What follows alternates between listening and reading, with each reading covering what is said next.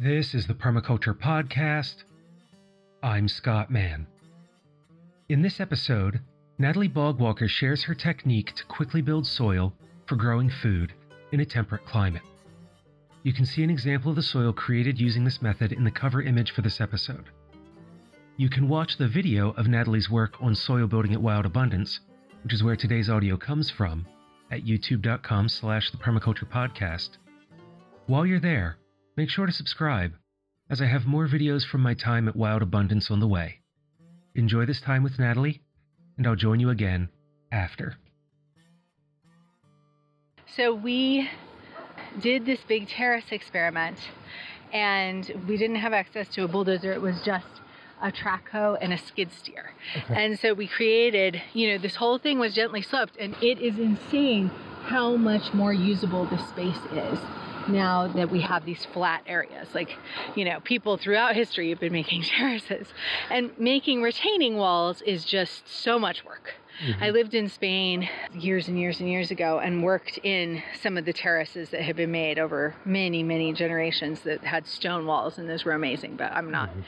I don't have the stone here, and the amount of work is just crazy. So I really pushed it with the steepness of these banks. The grade is much steeper than what is usually seen as acceptable, but I planted them right away and they haven't eroded.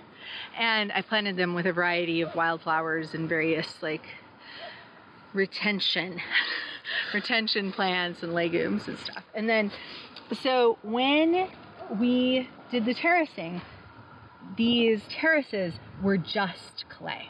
Like there was no way to be able to scrape the topsoil aside and spread it back over because we didn't have a bulldozer and because we were creating more surface area than was there originally. Just because of the scale of what we were doing, it's very different than over there. And so it was just clay. And I was thinking about having buying topsoil, but there's all sorts of issues with that because the topsoil can have pests in it that can cause major problems. And so I embarked on this big soil building experiment. And so what we did, I had a connection with a local landscaper and they brought me several loads, many, many loads of somewhat decomposed wood chips. And it was only $30 a load for this dump truck, which was great. And so first we put down a layer of wood chips, which we used to skid steer to spread. And then we got these round bales of hay and at the time they're more expensive now but i got them for 30 bucks each. And we rolled those out over the wood chips. And then i spread just between one and two inches of composted horse manure over the entire thing and sowed this was all happening in september i sowed austrian winter peas into it and winter rye. And over the winter, the winter rye didn't really do much, which is crazy because winter rye is usually very aggressive. Mm-hmm. But the winter peas went crazy and they're leguminous, so they were able to do much better in that subsoil that was all carbon. And then the next year, I pulled off, um, or uh, when I when I, you know, put in a shovel to see what had happened, things had massively changed and so that, all of that um, carboniferous matter was turned into topsoil. Isn't this amazing? And so there's between six and eight inches of gorgeous topsoil throughout this whole area on both of these two bottom terraces. And you can see the worms, it's just teeming with worms. There's like three worms in this one handful.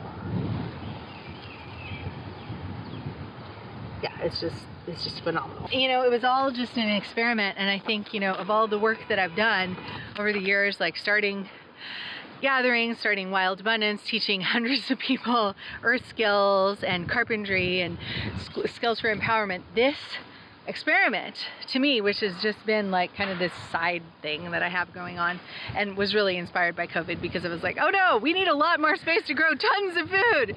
And I think it's one of the biggest accomplishments of my life. Like massive soil building is mm-hmm. a really big deal. And when you take the soil from the paths and you turn it into the beds, we're talking about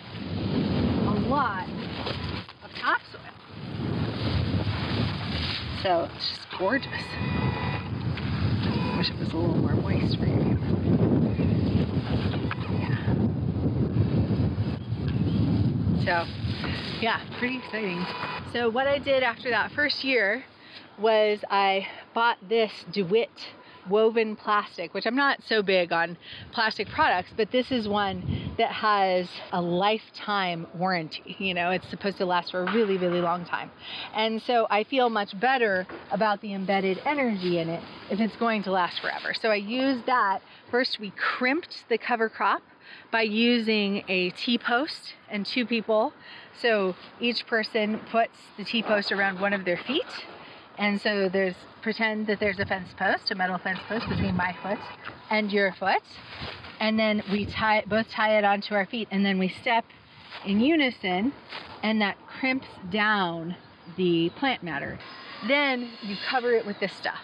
And that kills the cover crop. And then once the cover crop is killed back, then you can just rake off whatever whatever crop debris there is and I mean, look at this beautiful mycorrhizae going on here. It's just like so. It's like creating massive amount of compost. So then that nitrogenous plant matter and all of that carbon have just basically made a massive amount of compost covering this whole large area. And so then you rake that back and then you can either plant another round of cover crop or you can make beds or whatever. What I did was I grew that first round of cover crop because I wasn't in a big hurry. I just, this was like a long term project. It wasn't about having space to grow food right now, it's about having space to grow food over time, which if you take that approach with preparing garden areas, you're going to have a lot more results for a lot less labor and a lot less resources. And so I grew that first round, which was basically just Austrian winter pea. And then I smothered that and used occultation, which is what it is when you kill things using a dark, opaque material. And then we sowed um, sorghum, Sudan grass, and cowpeas in it last summer and then smothered that. I didn't have a chance in the season to plant again in the fall, so I just left this on all winter and then now am making it into beds. And it's just, I mean, each of these beds takes about 20 to 40 minutes to make, which is like incredible. And the soil is just gorgeous. And so, yeah, I'm just like over the moon with how easy this is. I mean, it's easier to make a whole new bed given this scenario than it is just to prepare a bed that has been has, has had like cover crop or weeds growing in it over the winter. So, yeah, I'm I'm I'm thrilled with this method and I think it could like hay and wood chips are something that are very available in rural areas. And so this could be a way of building soil in a moist area like this that yeah it's just it has a lot of potential. And that was natalie bogwalker. Find out more about her her work and wild abundance at wildabundance.net after listening to this conversation or watching the video at youtube.com slash the permaculture podcast are there any other sites you'd like to see more of in a video tour let me know by leaving a comment in the show notes, dropping me a direct message if you're a patron, or by visiting thepermaculturepodcast.com and clicking contact to send me an email.